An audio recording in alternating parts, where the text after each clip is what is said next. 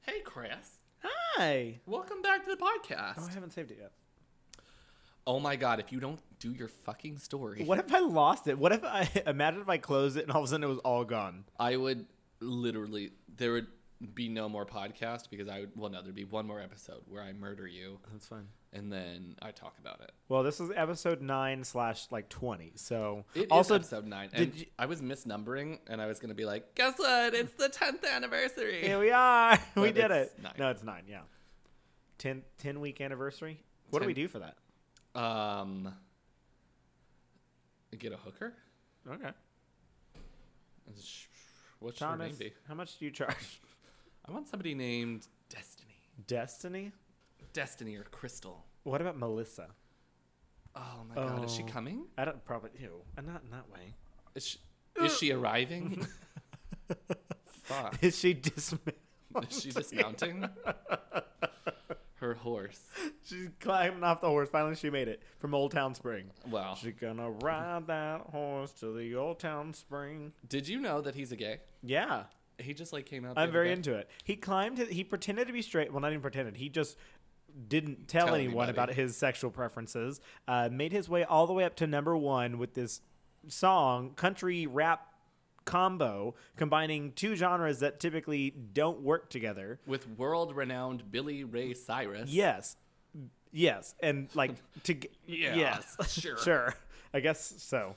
Um made his way all the way up to number 1 is like, "Hey bitches, thanks for all the support, but like I'm queer as fuck." Like That's bye. what I mean. That's what I've been trying to do. yeah, what's we're Nobody doing with knows. the podcast? No one knows we're Exactly. gay. So we're just going to make it all the way up to number 1 podcast. Oh, sh- did we tell No one everyone? knows that we are not. We are straight. Nobody knows that. Beef eater. Beef eater. oh. Shit. I'm going to take off my shoes. Ew, gross. Oh, you smell that? I'm just kidding. I just want to share with the podcast. I'm going to rant for a little bit Mm-hmm. about how poorly of a job you're doing That's excellent. because one, you were late today Mm-hmm. because of your real job. Yob. Your real whatever job. that means. So yeah, and then you come here in what I can only assume is a clown suit.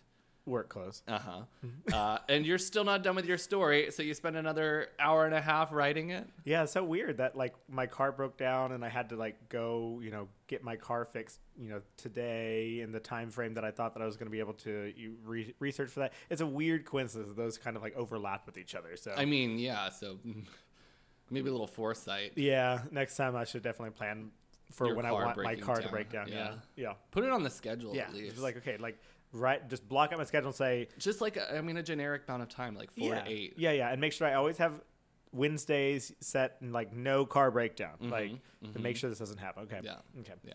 I can definitely do that. So yeah, okay. Um, do you want to sign this document that says that you'll do that? It's a legally binding contract. It's 131 pages. it's uh, the real repercussion is just I'm going to fine you a million dollars, and that's all you really need to Maybe know. more than that. Who knows? But I mean, with the, on top of the car payment. And also the emotional damage. Yeah. Well, Whoa. whoa. you should have seen me earlier. the emotional damage that we've already reached at this point is like 55 million. I was. Going, And that was before I was even- even your friend. Uh, uh, yeah. I was just all the time just And now it's even worse. exactly. Microphone falls over. Whoa! You already did that. You did it too. Well, yeah, but we're not talking about that. We're Yeah. talking about when you did. it. That was before we were on the podcast. So. Chris, tell me what the theme of the episode is. Do you Oh my remember? God. It's backyard uh, bonanza. Backyard Bonanza. I didn't put bonanza on there, but I like that. Oh, better. okay. You just called it backyard. Uh, backyard barbecue. Oh, okay.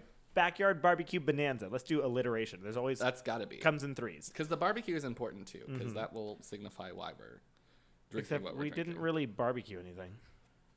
I mean, if I had put those burgers on a grill, it would have been barbecue. We had hamburglers. You have to put the G in there. Okay, Hamburglers. hamburglers. Uh, and French fries and Mike's Hard Lemonade. Mike's Hard Lemonade. Party uh, fuel of forty-year-old Freshmen. white women everywhere. And also freshmen in college. and freshmen freshmen in sororities in Oh, college. that's true. They're I like, "Mm." was gonna get Smirnoff Ice too, but I figured Mike's Hard Lemonade. Ooh, is what just if you had another like good hid, one. hid them around the, the apartment and like we iced each other? oh my god, I forgot about icing. that would have would've been been so funny. perfect. Oh my god! In the middle of the podcast, I said, "Chris, can you open that top Can you drawer?" open that drawer real fast? I need something out of there. And the fucking ice. Ice. that would have been so funny. Damn! Missed opportunity. I forgot that people iced each other. Yeah. What if we 'Cause just I start don't doing drink that on the Smirnoff podcast now? like I'm gonna start bringing them and like hiding them somehow In I don't- my house. in your own house. Yeah. I'll find Eight a way. a.m. on a Tuesday. I said, oh, God, I God damn. found one. And you Chug, like send chug. me a video, like chug- or post it on our uh, our Instagram page at our spoopy podcast. oh my god! Where, and where could I could post it on Twitter at our That's spoopy true, or that's true. Facebook at our spoopy podcast? Well, we found out that that's not a thing. wow. Yeah. we got called out on Twitter for it.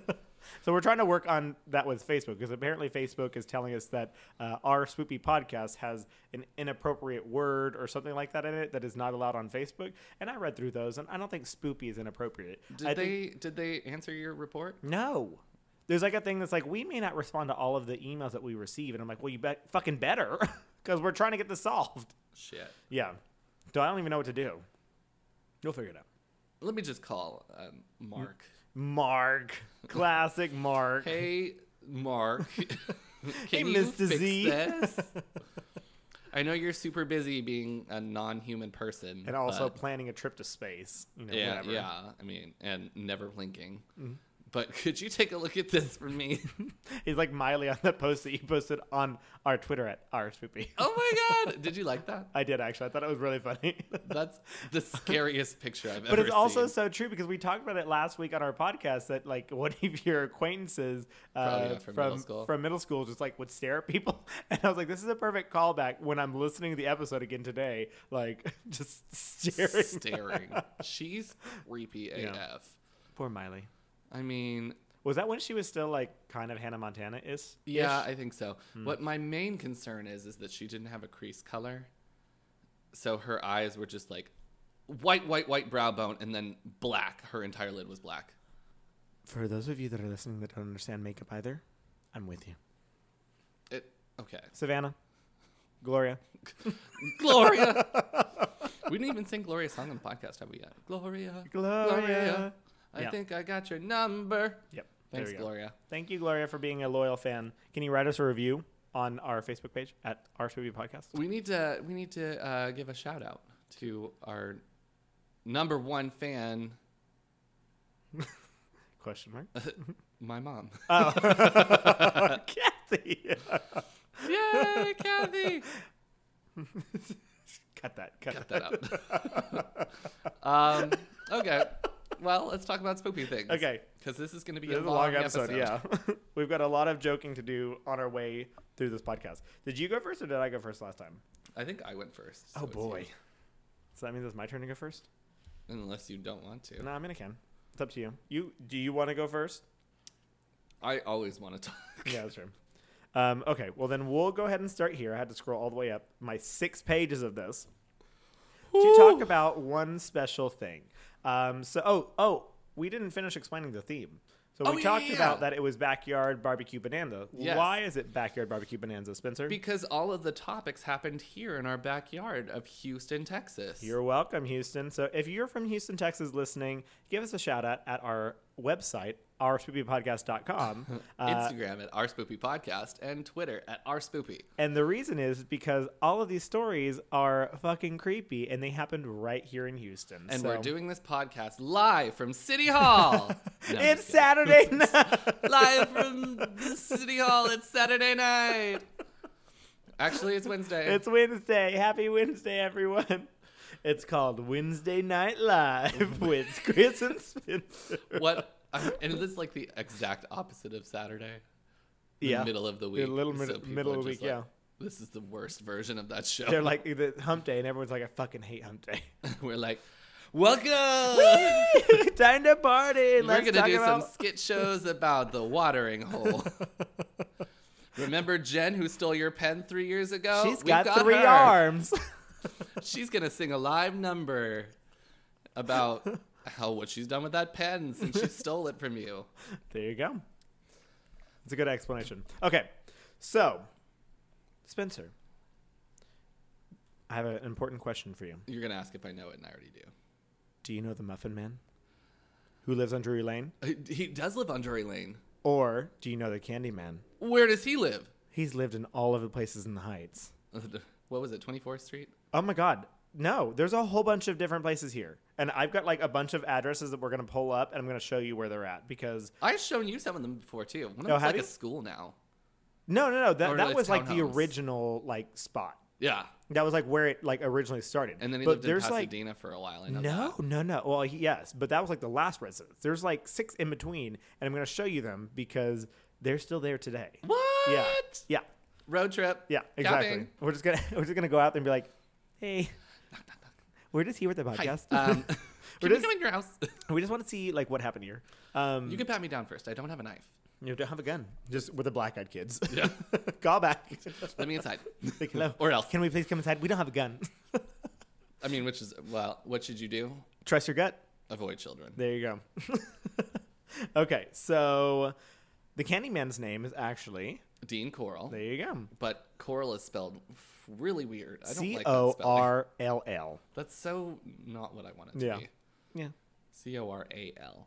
Oh, that's what grows in the ocean. Yeah, that's what I want it to be. He doesn't grow in the well, ocean. no, it's a color too. but his dead bodies do. Oh, He didn't put any. Yeah, he put one in the. there were like a lot in the beach. Yeah.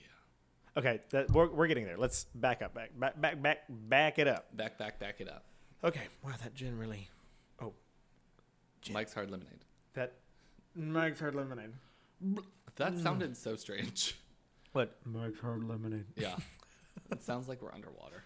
Drag queens in space. Pew, pew, pew, pew. Anyways, Dean Coral. Let's talk about spoopy stuff. Um, let's get spoopy with it Getting and spoopy with it. get all the spoopy with it. So, Dean Coral's early life. He was born on December 24th, 1939, in Fort Wayne, Indiana. His God, Merry Christmas. I skip a little bit and say his parents fought often and divorced in 1946, but moved together to Memphis when his father joined the military, so the children could be closer to, their God. father. To their father, Oh, I said children could be closer to their children. Nope. I mean, I think they should always be close to their children. well, there you go. They're they're close. Um, at the age of seven, uh, oh, he is a heavy stomper. he's a hippo. yeah, There's a hippo living above me. damn. He, I don't know wh- how he makes it that loud. Back in the day, wasn't there like um uh, like a blog of like that guy that was like my na- dear neighbors above me or something like that? Do you remember that? It was in college. It was like early early college, and he would write stories about like his neighbors above him, and like apparently someone ha- like it got so popular that the people above him Found out. found out about it and like he wrote a blog about like them finding out about it and like it becoming like a big issue it was really funny There's this skit that I love where there there's these two people, this couple that live in an upstairs apartment, and they're like, "Hi, uh, we're professional upstairs uh, apartment neighbors, and we just really take our job seriously." And so the guy has like chains attached to his arms, and he's like, It was, like dropping them on the floor and she's got a cup of marbles, and she's just like. Just like drops let me them on make the your floor. life as hell as possible and they like have a they are open a door to stare at each other and then Yeah. they close the door amazing i like it i like that okay spoopy S- i already lost my space for children three. have children they're in Memphis Children have to. Okay. S- At the age of seven, he contracted rheumatic fever, which led him to have a heart murmur. They wrote like a whole paragraph about this, and it never came up again. So I don't know why it was important. I thought it was going to like come back again, but it never did. I mean, it did kind of, but like not really. If it makes any sense. Anyways, we'll talk about that. Um, so in 1950, the parents attempted to reconcile and moved to Pasadena, uh, but that was short lived and they divorced in 1953. The mother remarried to a traveling salesman and moved to the small town of Vider, Texas. Uh, where is Vider it's outside of Beaumont and like Port Arthur going kind of area. towards uh, Louisiana. Louisiana, yeah. Um, where their mother and stepfather opened a candy business called the Pecan Prince.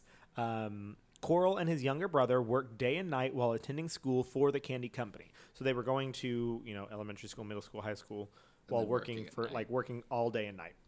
Um, so after high school, his family moved to uh, the Houston Heights to open a shop. Um, despite moving, oh, I'm sorry, moved to Houston to open a shop, and despite moving around a couple times, Coral got an apartment above their pecan prints in the candy shop in the Houston Heights. So that they moved a, cou- around a couple times in the Houston area, but finally settled in the Houston Heights. So the Houston Heights, since this is apparently the localities, Localities, of Houston, Houston, in podcast, Texas. um, Houston Heights is like northwest of downtown, um, and it used to be a pretty like low income area, but now it's quite the opposite. It's Yeah. very like booming and yeah, Gentrified. very gentrified, very booming, and very um, I mean That's upper where middle all class. of the uh, hipsters live. Yeah. in Houston. yeah, well, currently. I and Edo. Oh Yeah.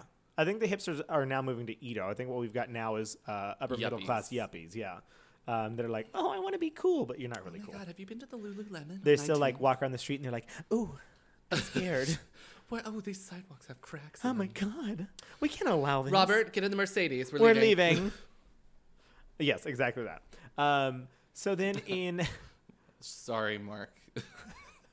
my brother lives in the Heights. Oh. is he listening? He has before, yeah. so he's like, oh, shit, that's me. I used You to know, live my in the favorite Heights. thing to do is is tell them tell him that he lives in the suburbs. So he can be like, no, I don't. He's like, we live closer to downtown than you. I'm like, No, you you don't don't." really, but Because you can walk like two blocks that way and suddenly you're in downtown. yeah. But there's nothing going on in downtown anyway, Exactly. so it doesn't matter. No one wants to go to downtown. Downtown Houston is a ghost town. Yeah. it's It's got when to it's not from 8 a.m. to 6 p.m.. 6 p.m. On yeah. Monday once through everyone just Friday. leaves, suddenly there's like a couple bars that are like, please come inside. we're so cold. but I have $10 drinks, but please come inside. Haven't you ever wanted to pay twenty dollars for a margarita with a Corona in it? no. What? Say what? Also, here's four homeless people. just sitting on the sidewalk yelling at you. There's this woman that's on St. Joseph's Parkway and like Maine, like where the the bus station, the metro bus station Uh-huh. Yeah. is. She just comes out and she's just. I wish people could see it, okay, but I have to act it out. Yeah. But it's- she's just like, oh my god. so panicked. She's like, uh, she's having a panic attack every time that I see her, and I feel Oh, no. so bad. yeah. because you know she's got to have some sort of a mental problem. Yeah, yeah. That she can't get help for because she's homeless. Yeah. So she just screams at cars for Yeah. hours every day. Yeah. There's one that's down by where we used to work, down or well, where you used to, used to work, down on Hempstead and Antoine that she like Oh, I know that one. Yeah. yeah. and she would like physically like shake her fist and like she would like walk up to cars like I thought she was going to hit them and like scream at them. Like damn, she was fierce. Yeah. Is fierce. She's still there. Damn. Uh, Schizophrenia is mental health. a hell of a drug. Yeah, mental health is very important. Uh, make sure you take care of yourself. Pl- We gotta find like a hotline for that. or Yeah, something. exactly. Mental health hotline. We I'll had look a, it up a and then I'll tell you suicide later on hotline. the Yeah. Okay. While I'm reading. So in 1963, his mother divorced the traveling salesman and opened her own candy company called the Coral Candy Company. So she took the name of her husband, I guess, still, and used that, excuse me, for a candy company. Whatever. Her ex-husband. Yeah, her ex, like the her traveling ex husband salesman. before the traveling salesman. Oh. Okay. Yeah, because I mean that's Dean Coral's name. Yeah. Well, maybe she just named it after her sons because they can't take this new name, right? It's like the 50s. Yeah, it's 60. 50, 60. Okay, yeah. Fine. I'll concede. Um, so then she appointed Dean as the vice president. Mind you, he's still in high school. Um, and then in the same year, a male employee complained to Dean's mother, who was in charge of the candy company, that Dean had made sexual advances towards him. Uh, so what did she do? She fired him. and not Dean. She fired the, the person making the Mm-hmm. Oh, yeah. complaint. And I was like, okay, bye. um, so, oh, Oh, uh, National Alliance on Mental Health. You can call them Monday through Friday, 10 to 6 Eastern, 1 800 950 6264. take care of your mental health Please. always uh, so then on august 10th of 1964 he was drafted into the u.s army uh, so this was during the vietnam war everyone was getting drafted so he filed for he i think he went to san diego maybe i didn't write it down i don't remember where he I went think that sounds familiar. yeah. Um, and he filed for a hardship discharge because he was needed for his family business, which was granted. Uh, so after oh, I 10 thought it months. was not granted, and they didn't let him in because of his heart murmur.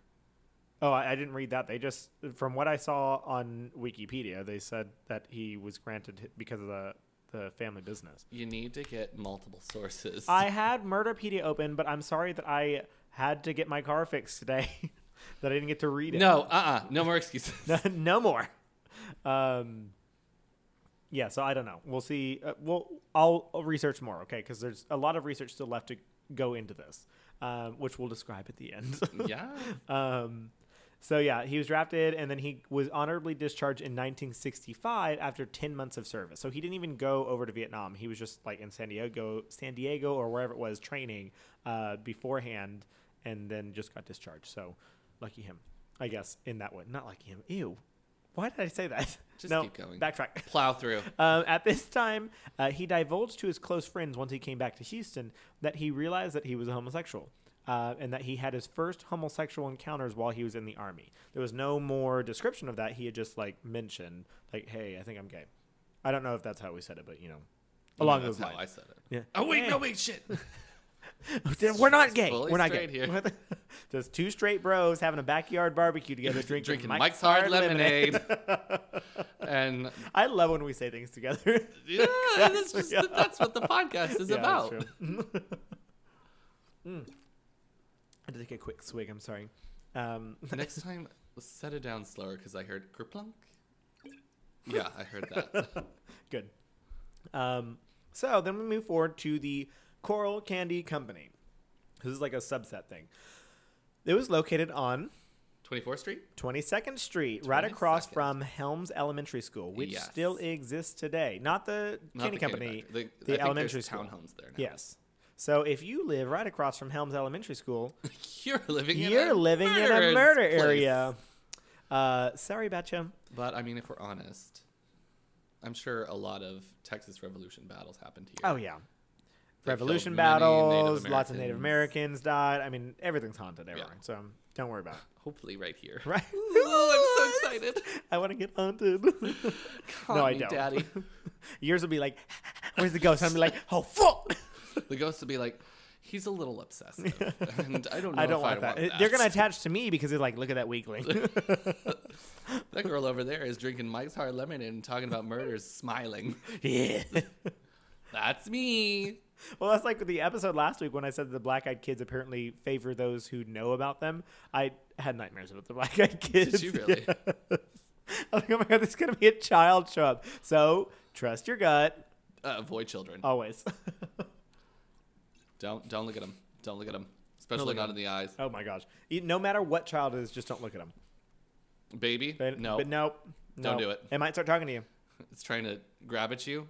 You No. tell her, I need my space. Get, you are at a ten right now. I need you at a four, I need you to calm down right now, or I will call the police. mom. She's doing it again. Ron, Cut that, c- come get this baby. Ron. Ron, Ron, it's doing it. it's, it's doing that crying thing. Did we ever explain Ron to them Ro- I don't know. Ron's our personal assistant. that we don't actually have? Oh yeah, wait. Pause. You had to push the pause button. No. Oh. Oh. Barbara! I'm just gonna Where put did her she right- go? Uh, she sat under a plastic bag in my closet Oh for a couple no. months. She That was poor having thing. a good time. Yeah. She was having a nice sleep. You know, she never sleeps. Slumber. Yeah, so now she's well rested and ready to write all of her podcast material. I need to repaint her nail. Yeah, it's a little overpainted. She's got a drag queen fingernail right now. Yeah. Well, and July should be like a orange or yellow kind of month. Yeah, very simmery colors. Mm, Yeah. I painted her last in like December. okay, so we've got two interns on this podcast. We've got Ron, Ron. who does absolutely nothing. Ooh, Well, a- also everything. Yeah. We ask him to do everything, he does nothing. Well, I don't. I mean, usually he's not even here. We have to call him, Yeah, call him on our cell phone. and then uh, He used to call me on my cell phone. oh, you remember call me through the phone? No. That was a song. Good memories. that silence was so spoopy. I, I mean, Also, what I decided today was uh, I said something, I think it was the last podcast. I said, uh, Does anyone else feel awkward or something like that? And I think we should start saying, Does anyone else feel spoopy? It's does like, anyone else feel spoopy right and instead of awkward, like switch it up. Like, anyone now? else Spoopy feel is an adjective that works for absolutely Everything. everything. Yes, absolutely. But you can only say spoopy and not spooky. Yeah, no, nothing spooky anymore. Yeah. It's only spoopy or creepy. But Creepy. creepy. But I need to tell everybody about Barbara. Okay, Barbara. Explain So- Barbara. I explained Ron. It's your turn for Barbara. Uh, Barbara came from one of my really good friends who, who is also named Dean, but his last name's not Coral. Uh, he, he used to work with mannequins and he'd throw them away. He was like the visual manager at, at uh, a department store. Why would he throw them all away? We used to What- keep ours at a Yeah, well, yeah, but we throw out the old ones. They'd get like new ones that were more fashionable. I don't know. Hmm. we couldn't afford that. Um, but like these were the the antique '90s ones, and now the new ones have like nipples or something. and so Who he needs nipples? you know, he threw them on threw one into like a, a dumpster, and the finger like shot out. And so he picked it up, and he just kept them. He The had like all these chosen. mannequin fi- mannequin fingers, That's so creepy. and he would just like put them on his fingers like this and walk around. and so he gave me one. I asked for it. Aw, so sweet. So Barbara, you have a piece b- of Barbara here. Yeah, Barbara's always with us. Yeah, and honestly, it looks so fucking spoopy. So it the, works. The pallor of the skin is amazing. It's yeah, it's very like a yellowish. light grayish yeah, yellow. looks like a actual deceased finger. Um, and then you look inside, and it's hollow. It's hollow. This is. I'm gonna bring this to the bars and take shots out of it. Oh my god. Can we start doing that for Halloween? Hell whenever, yeah. whenever spooky season comes around, spooky season officially starts like middle of September. It's Can already we- started. Okay, I'm, I'm gonna. It's all the I time. Uh-huh. have to go to uh, J.C. Penney and steal all the mannequin hands and throw them on the ground and take all their fingers. we just need all the fingers. oh just no, need I the knocked fingers. it over. Just like snatch all the fingers. oh no!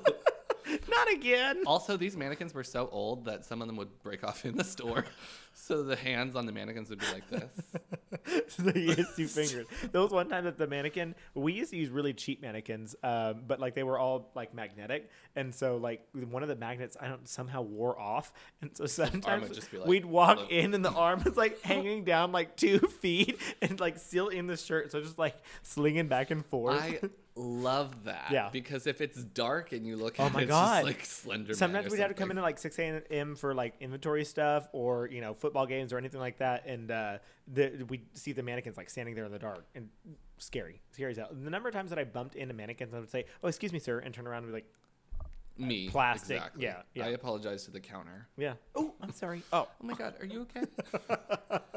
You're looking a little green Uh, because it's granite. imagine me Canadian. LOL. Can't Keep going relate. with the story because we're 30 minutes in Oh, now. fuck. Okay.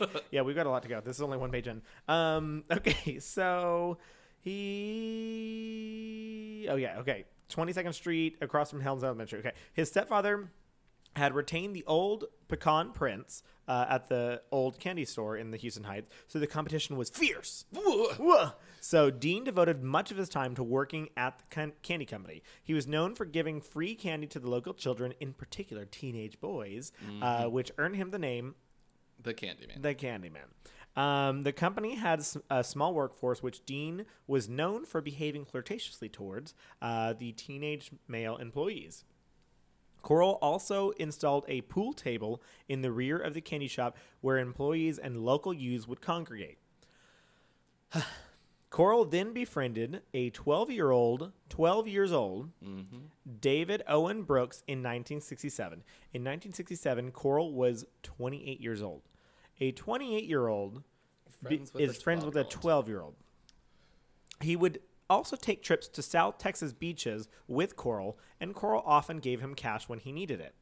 As their friendship developed, upon Coral's urging, a sexual relationship began as well, with Coral giving uh, David Owen Brooks cash to perform fellatio on Brooks. Blowjob Yeah. for any, any of those that don't know what that means. Um, I knew what it meant. Don't look at me like that. in 19 sure? se- yes, in 1970, Brooks, at the age of 15, dropped out of high school and moved to Beaumont to live with his mother, traveling to and from Houston to visit his father. Brooks often stayed and vis- stayed with and visited Coral on his trips, regarding Coral's apartment as his second home. Brooks shortly moved back to Houston. Shortly, oh wait, no, I read it that. Coral's family had moved to Colorado after the closing of the family company in 1968, where he took a job with the Houston Lighting and Power Company, where he worked, worked until his death. So, now that we've gotten all of that out of the way and already established a relationship between David Owen Brooks and Dean Coral. Dean Coral, we now, I'm just going to refer to them as Brooks and Coral, essentially, as we go on. So, anyone who's confused by names, follow along. You should put the Candyman. Okay, the Candyman and Brooks. Brooks. Okay. Um, so the first murders. Do Coral because you're gonna mess yourself up. Yeah, I know. It's, uh, it says Coral. Um, so I'm just going to say Coral. Um, so now we get to my first subset, the first murders. so just kind of an overview, real fast. Over the time period of 1970 to 1973, Coral is known to have murdered a minimum of 28 teenage boys between the age of 13 to 20. Coral changed his address several times during this time, but usually stayed around the Houston Heights, which is where most of his victims were abducted. Uh, so I just wanted to give that background because I'm going to be naming a lot of addresses because he moves like seven times, um, and so I just want to, and also a lot of names, so I don't want to like confuse anyone as I go along. Don't give the street number. Tell me that separately. Okay, smart man. Um, so let's begin. We start with David Owen Brooks walking in on Coral, sexually assaulting two teeny, teenage boys tied to a four poster bed. I had to look up what a four poster bed is because I'm apparently classless as fuck. Um, Where- what were you? what, you disgusting human being. You don't know exactly. What a four poster I bed is. knew what they were. Like once I looked up what the term meant, I didn't know what the term meant. So the four poster bed for anyone who is uneducated like me, um, it's where they have like the giant poles on each end of the bed. So each corner of the each corner of it. Yeah, I'm sorry. Um, so there's like four giant poles there, and so I'm trying to imagine. No, okay, that's not important. I, it's weird. Um, Coral promised I Brooks. mean, it's you, so uh, sounds about right. Yeah, exactly. Coral promised Brooks a car in exchange for his silence. Uh, later, telling him that they had been murdered uh, and that they that he would give him two hundred dollars for any boys that could, he could lure back to his apartment. So basically, over time, he was like, "Hey, Also, two hundred dollars in nineteen seventy three was a lot of money. Is a yeah, lot of money. that's a lot of money. Yeah, two hundred dollars is what like almost a thousand, maybe more than that. no, because I looked up earlier that um, I think hundred bucks was like one hundred and eighty three dollars. Oh, okay. So it's nearly five hundred bucks. Okay, 'cause I guess I'm just kind of taking it off of my parents. Like when they said they said when they were kids, they used to pay like a quarter for going to the movies, and now we pay what ten dollars. So it's like trying to see what inflation kind of did there. But I guess movies became more popular since the seventies. Um, so yeah, he promised he gave him a car for telling him to like keep quiet. And then Also, also, a car was really cheap in the seventies, it was a Corvette. Yeah. and you could get it for like ten thousand bucks. Well, A nice ass. Car. yeah, yeah, I am not saying I'm bitter, but you're better. I'm bitter. So um, the first of first of, of first test test test the first Wait, official what, was, what did I was saying? What Sheena Sheena she Sheena sh- wait Shenan Shenan Sheena Negan Sheena Negans there you go Sheena Negan's. drag name Sheena Negans I like it That's good. I like it anyways so back to the Sheena Negans um, the first official murder on the timeline however was an 18 year old college freshman Jeffrey Conan on September 25th of 1970 the boy was hitchhiking Hitchhiking. English is so hard right now Oh my god, guys. The Chris boy- is so drunk. Yeah, there you go. That gin really got me. Um, I mean, Mike's Hard Lemonade. Bloop. Bloop. Okay. So the boy was hitchhiking from UT Austin to his parents' home in Houston, where he was most likely lured by Coral with a ride. 'Cause This was common. We'll find out. Hitchhiking was Yeah. like a thing that people did. And then just safely, they thought they thought it was safe I mean, technically, we do that. with Uber. Yeah. Yeah, but at Well, least you know we- their name. Yeah. and Beforehand. their their car, and it's like recorded it somewhere, and people know where we're at all at all times too. yeah. So that's cool. Um, so Coral took him back to his apartment on Yorktown Street and Westheimer in the uptown area. So like, what?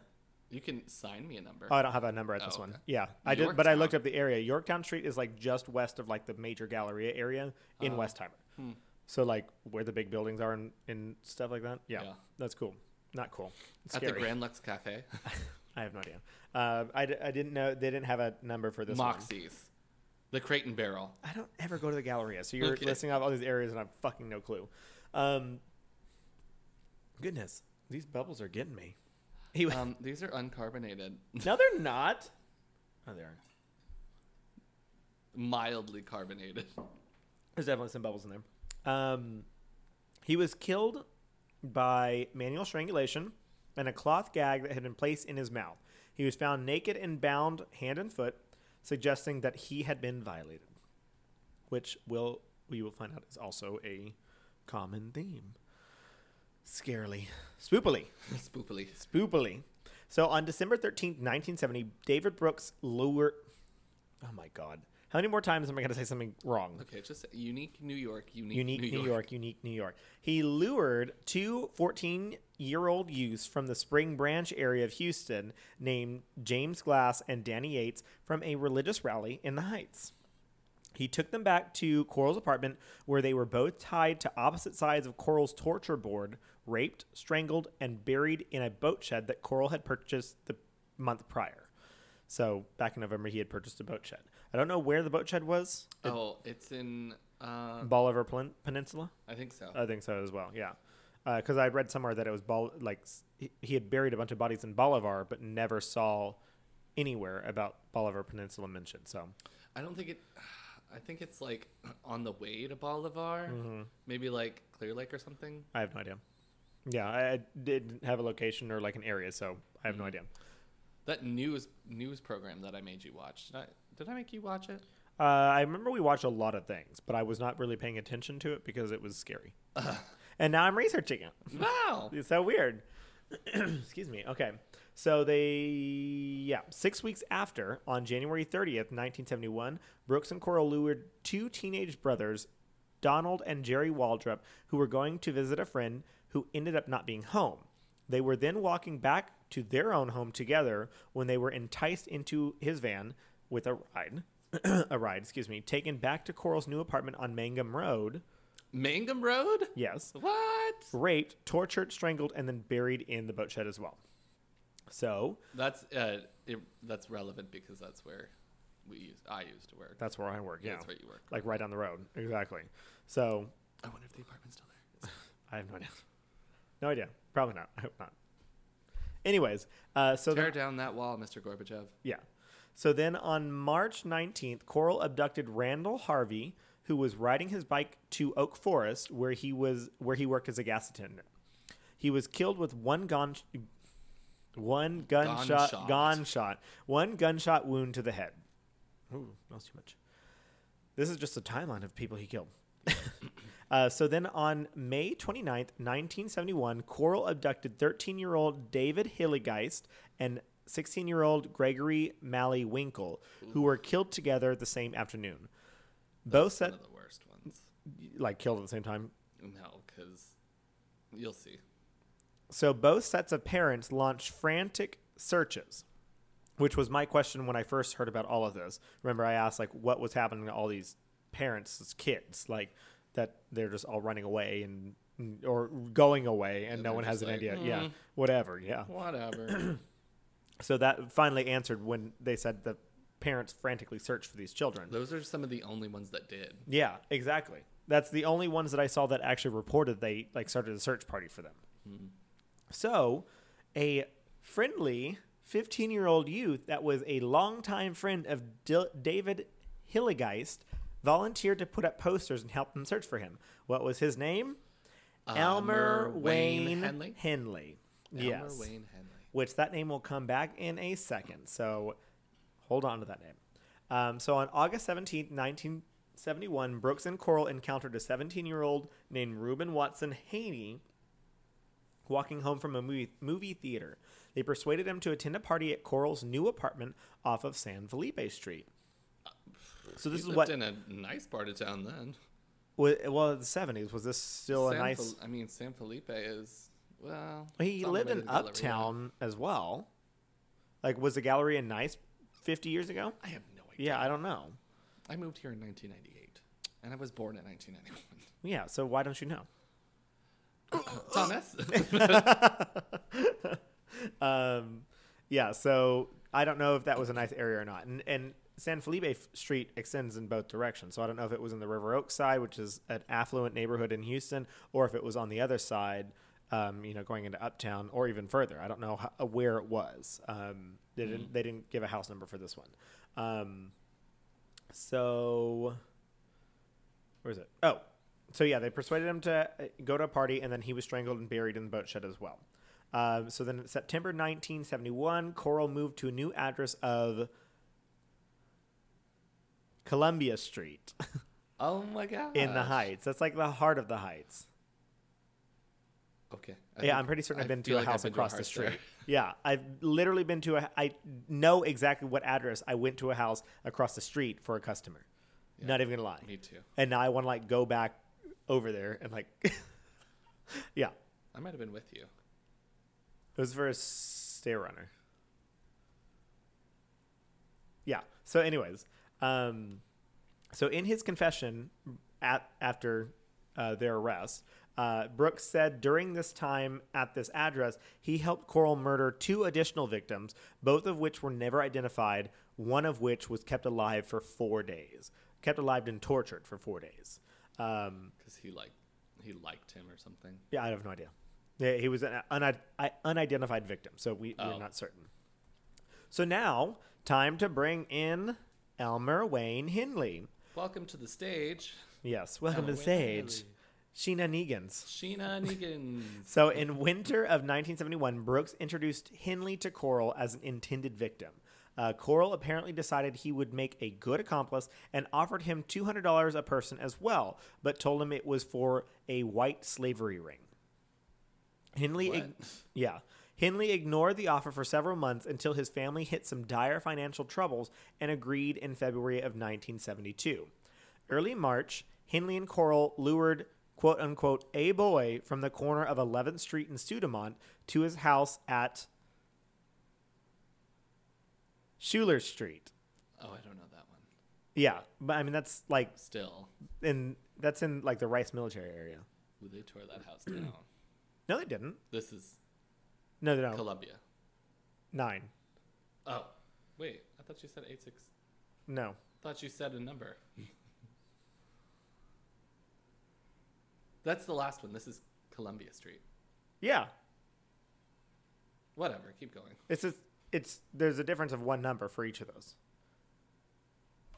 It just, it we'll, literally I'll, I'll does show you not later. I'll matter. show you. it's exciting. Barbara, please. Barbara, Barbara, please. Um, lured quote unquote a boy from the corner of 17th Street and Studemont to his house on Schuler Street with a promise of smoking Reefer? marijuana. Oh my God. Who does that? Who does that? I mean, Hoodlums, hoodlums. hoodlams. I Anyways, can't. I can't. I believe- can't believe the hoodlums would smoke that marijuana. That's just gonna lead to homosexuality and and uh, Prostitution. straying from God. Yep. We don't do that here in what we were using a southern accent last week for New Hampshire. This accent brought to you by uh, Montana. oh my God. oh my god. Y'all done done already done had yours is. Whose birthdays are it? Mm-hmm. I laughed so hard and then we were like, wait, did they have it like a carryover British accent? you did a British accent instead. That's reasonable. you know. it made me laugh. I liked it. I laughed so hard at our own podcast, like while we're listening, You don't because even know. I mean, it's I'm like listening. I'm like, wow, these two people have the same sense of humor that I do. Oh wait, that's me. I just sit on the couch with these on and I'm like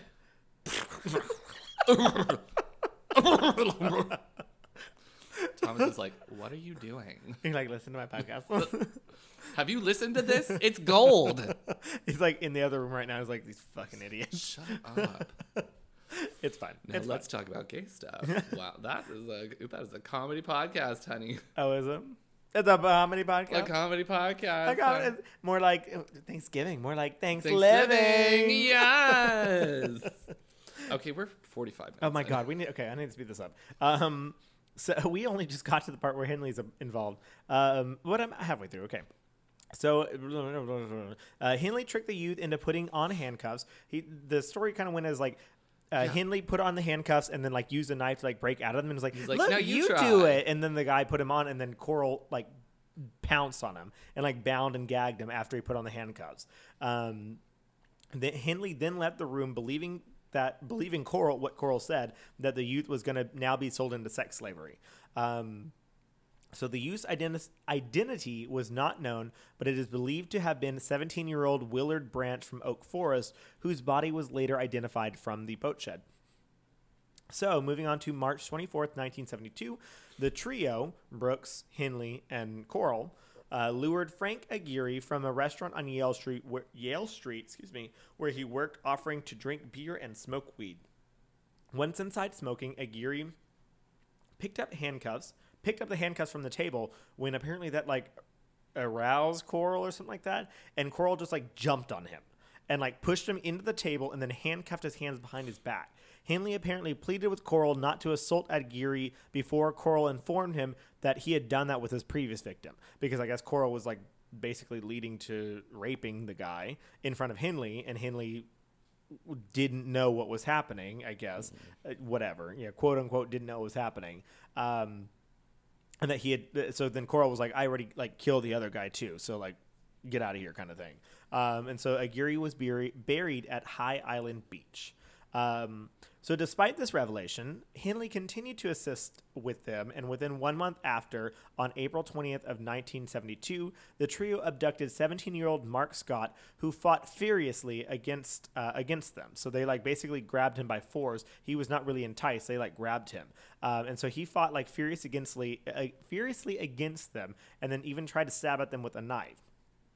Henley then pointed a pistol at the boy, which is when Brooks remarked that the boy just like gave up.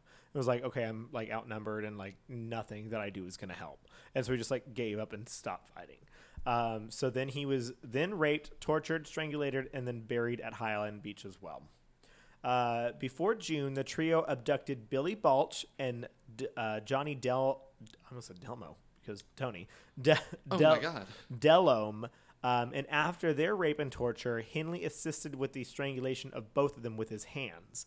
Um, they were also buried at Highland Beach.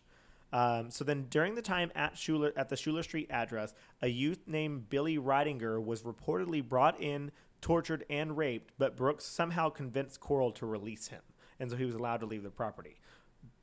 No, there was nothing else written about that. Yeah. Uh, so I was like, did he go and tell anyone? Did like just Well, a lot of these kids were homeless too. Oh, So, I mean, they and they're afraid of the police, I'm Yeah. sure. So, they can't who's going to believe them anyway? Well, there's a whole nother thing about the whole Houston Police Department that Yeah. at the time that I'm not gonna get to in this this part of the podcast. and to all people's knowledge, I mean, to strangers on the street, Coral was somewhat respectable. yeah, he was known in the community, and uh, as well as having two people that like all these kids seem to know um, that were like, oh, you know, come on with us. Like, He's nice. y- yeah, he's a nice guy. And so the two people that like all these kids are friends with from like their high school or from like whatever else, like saying, "Oh, just come on with this random guy that's you know, 15 tw- almost 20 years older than all of us." Like not weird.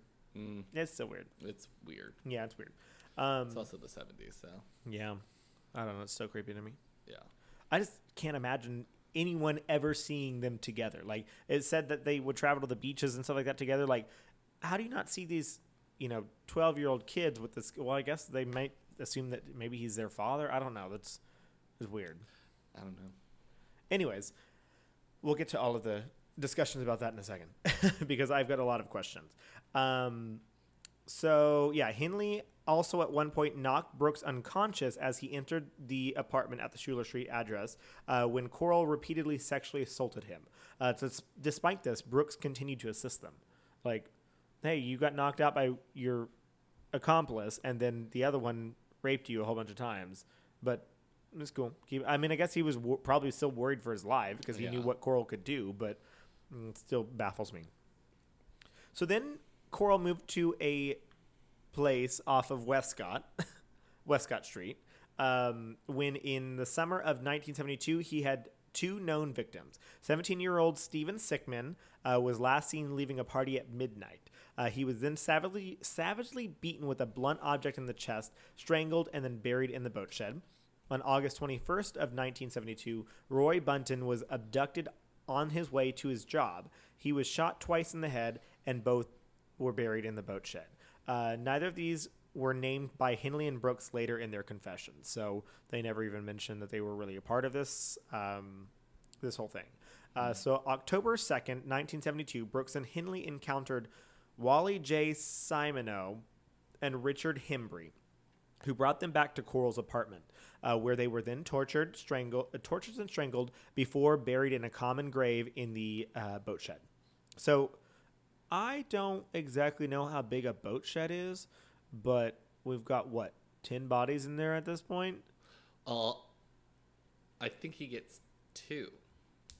It's two boat sheds. Yeah. It The never one mentions side by another boat side. shed. Well, I never found another mention He- of a boat shed. He digs it really deep. Oh, boy. Apparently, they had to bring in an excavator. God. Well, that makes sense uh, because he just kept on burying more bodies in there. Um, so in the following month, Richard Kepner was abducted on his way to the f- to a phone booth. Uh, he was also buried at High Island Beach. I mean, some of these like went into so little detail about like any of it that uh, all I had was that someone was abducted and they died, and like where they were buried. Well, I mean, the main people telling the stories are Henley and Brooks. Yeah, exactly. And they just there's so many you lose track of what happened. I'm sure. Yeah, yeah. Especially you know over what a three and a half year period. Mm-hmm. Ugh, I can't. Um, so then on January 20th of 1973, Coral moved into an address off of Wirt Road, uh, and within two weeks of living there, he murdered 17-year-old Joseph Lyles.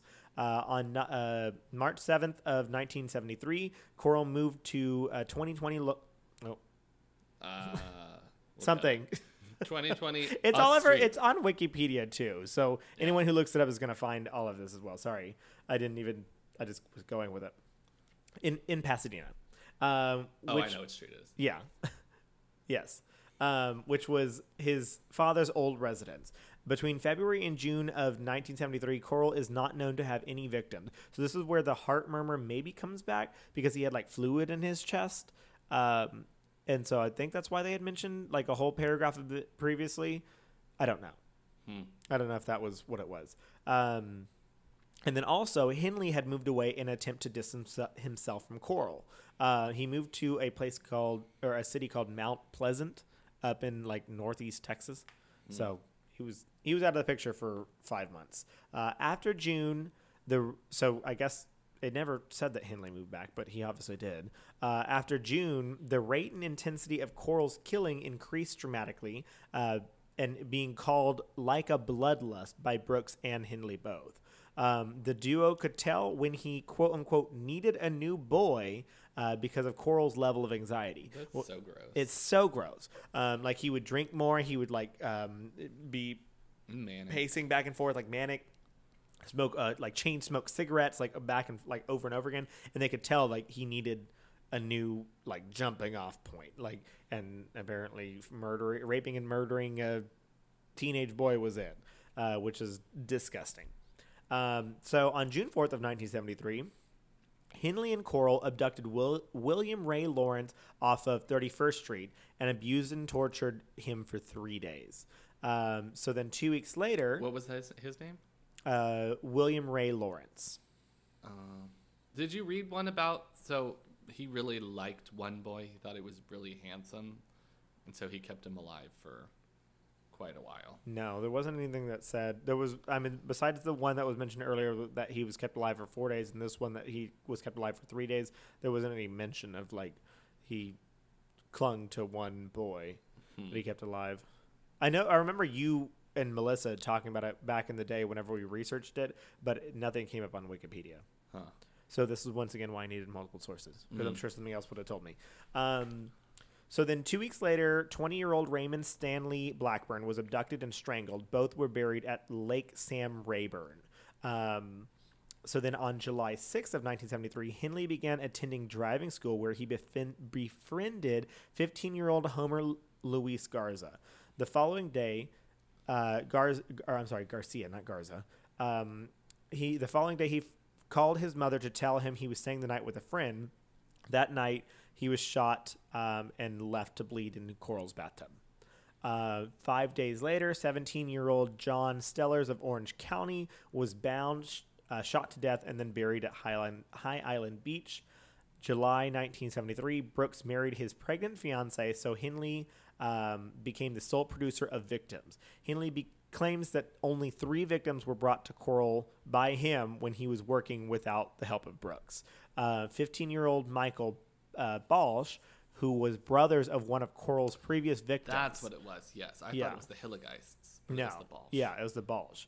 Uh, was abducted on his way to get a haircut. He was strangled and buried at Lake Sam Ran- Rayborn. So the reason why I mentioned that was because that's now two noted brothers that two families in the hi- uh, in the Heights lost. So like two families lost both their boys Well, because of those this man. ones, Yeah, like I think Dean Coral offered to help look for him for some amount of time, Really? and that's how he got to l- know the other Balsh the other Balsh. Ugh. And then he, took him with killed him, him. and killed him. and that mother for like y- years was trying to get the police to ta pay attention to it. Shit. That scared the fuck out of me. Was trying to get the police to pay attention to it. My heart. but uh, they were like, mm, I think both your kids just ran away. The police said that?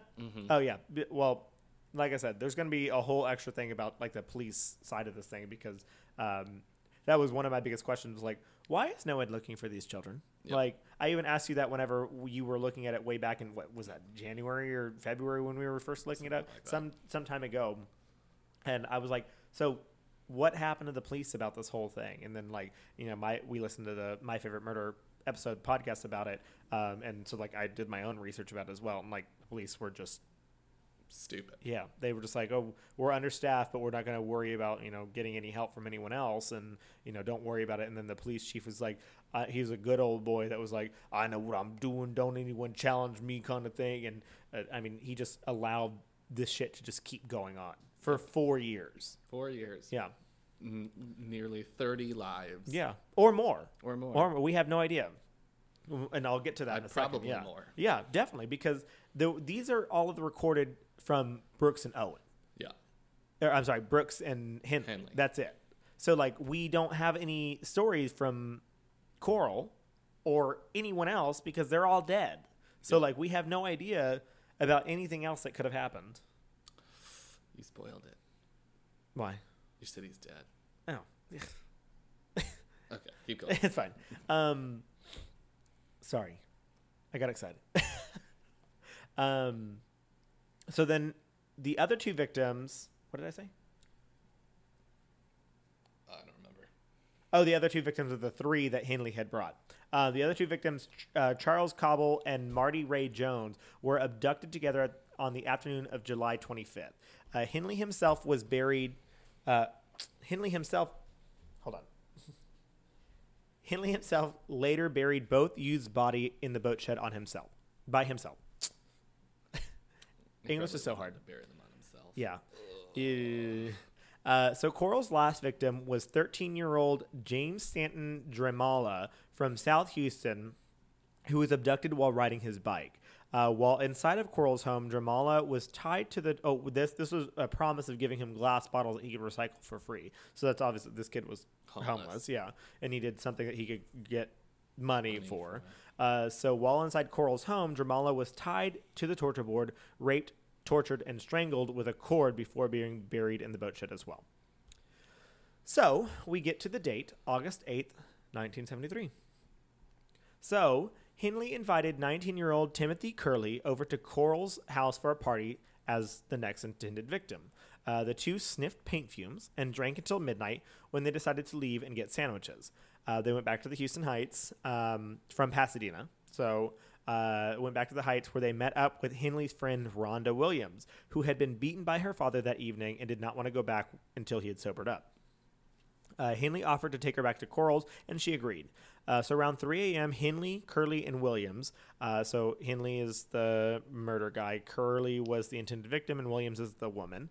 Uh, arrived or girl uh, arrived at Coral's, who was furious that Henley brought a woman back, telling him privately that he quote unquote ruined everything. So Coral uh, uh, appeared to calm down. Henley tried to calm him down. It was like, you know, she needed a place to stay. Like, this is our safe space, you know, blah, blah, blah. Like, this is where, like, she needs to be. Coral, Coral appeared to calm down, offered them alcohol and marijuana, uh, watching them intently while Coral and uh, Curly sniffed more paint fumes until they all passed out. Um, Henley awoke to his hands and feet being bound and tape being put over his mouth, seeing the same fate for his friends. Curly had also been stripped naked. so the boy, had also been stripped naked. Upon seeing Henley awake, Coral began telling Henley that he was very angry that he brought a girl into his house and that he was going to kill all three of them, but first he was going to, quote unquote, have his fun. He also stated, quote unquote, Man, you blew it by bringing that girl. Coral and then Coral then kicked Williams in the chest multiple times and dragged Henley into the kitchen, threatening him with a 22 caliber pistol before Henley calmed him down. Uh, he Henley promised to help Coral if he released him. Uh, they then carried Curly and Williams into the bedroom to the torture board, tying Curly on his stomach, so face against the wall, uh, and Williams on her back. Um, Coral gave Henley a knife and told him to cut away Williams' clothes and assault her while he began assaulting and torturing Curly. Uh, at this point, both of them had awoken. So after all of that, they had been like passed out asleep, I assume, from paint fumes, alcohol, w- whatever the combination is. Uh, be also potentially being five o'clock, four or five in the morning. I don't know how late it was. Very late in the the morning. Um, and uh, at this point, they both awoke, Curly writhing and shouting, while Williams asked Did Henley, you just say writhing? writhing? Writhing. Yes. Writhing? Yes. Oh my god. You freaking know English. I don't know English. Um, and Williams asked Henley, is this for real? He said yes. And she asked, are you going to do anything about it? Like, w- this is while they're on a torture board next to each other. And, like, yeah, I it's just, I'm, I'm trying to imagine this, and I shouldn't be imagining this, but it's so fucking Outlandish. scary. Yeah, like, I just can't. Um, Henley then asked Coral if he could take Williams into another room. Coral ignored him and continued to rape and torture Curly. So I guess this set Henley off, and Henley then grabbed Coral's pistol and shouted, You've gone far enough, Dean. As Coral climbed off of Curly, did, I'm not- he climbed off of, off of Curly. Uh, Henley continued by saying, "I can't go any longer. I have I can't have you kill all of my friends." So after 28 fucking people, now all of a sudden Like, you I'm gonna take a stand. suddenly you have friends now.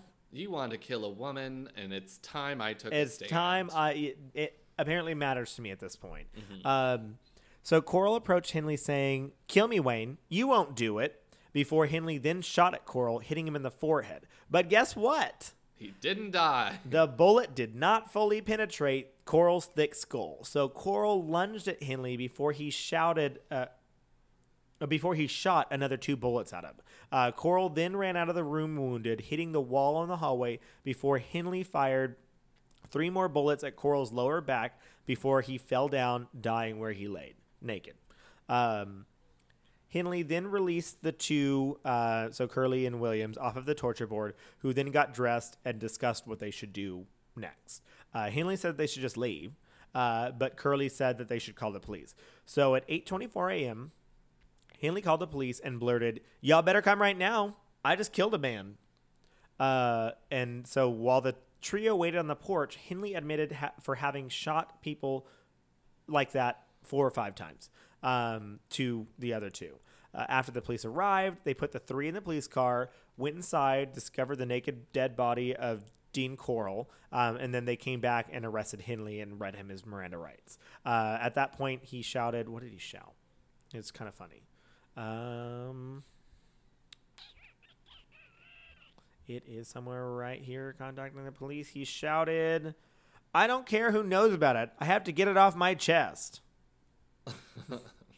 okay. You got a lot to get off, girl. You Exactly. got a Um, lot to dismount. yeah, lo- climb off. Um, so while waiting on the porch, Henley also. Oh, this is what I'm going to end with because this is also kind of cracked me up in a terrible, terrible way. Uh, while sitting and waiting on the porch for the police, Henley apparently told Curly, "If you weren't my friend, I could have gotten two hundred dollars for you." What? Um, so the reason why I'm ending there is because first of all, I didn't get to finish my research because my car broke down, and that was not fun. To Mm, deal no, with. because you're a lazy. I'm lazy. But second of all, because we were talking about Dean Coral, we were not talking about Brooks and Henley. Uh, I feel like that's a full thing on its own. And I also kind of want to do like a mini episode talking about like the police situation here in Houston as well. Uh, so I think that we could. You had mentioned a I'll do couple a, pod- yeah, Manson. Manson trials. trial. So I figure that we can talk about the trials. We can talk about the trials of both of these and have like a little mini episode or a full episode. I don't fucking know. It um, could. p- uh, With yeah. mine, it could possibly be a full episode. yeah, exactly. So I figured that we can probably combine that all together. So that was Dean Coral, and that was a lot of that. Uh, but now that you at least you've got the background, we can then go into more about like what happened next and like the, the aftermath of 28 did to people Houston. exactly 28 people dying in the Houston Heights essentially. So so yeah, so that's Dean Coral. How do you feel about that? Oh, girl, that's some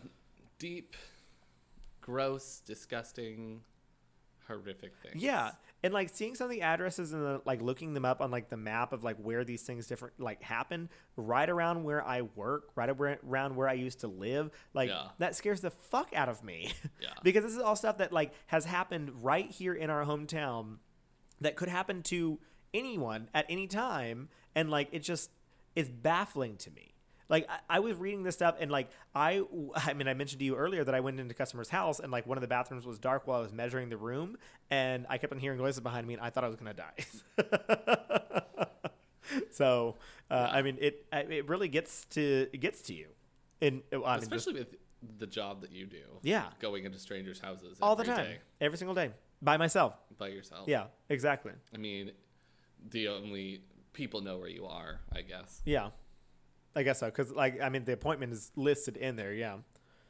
yeah. I guess there's that like little bit of extra, but yeah, it's it's terrifying, right? Yeah. Um. wow. That was good. Yeah. Let's talk about something a little lighthearted. Okay. Since that was a very hard way to start off. Yeah. the first part of mine is lighthearted, but the last part of it is very dark.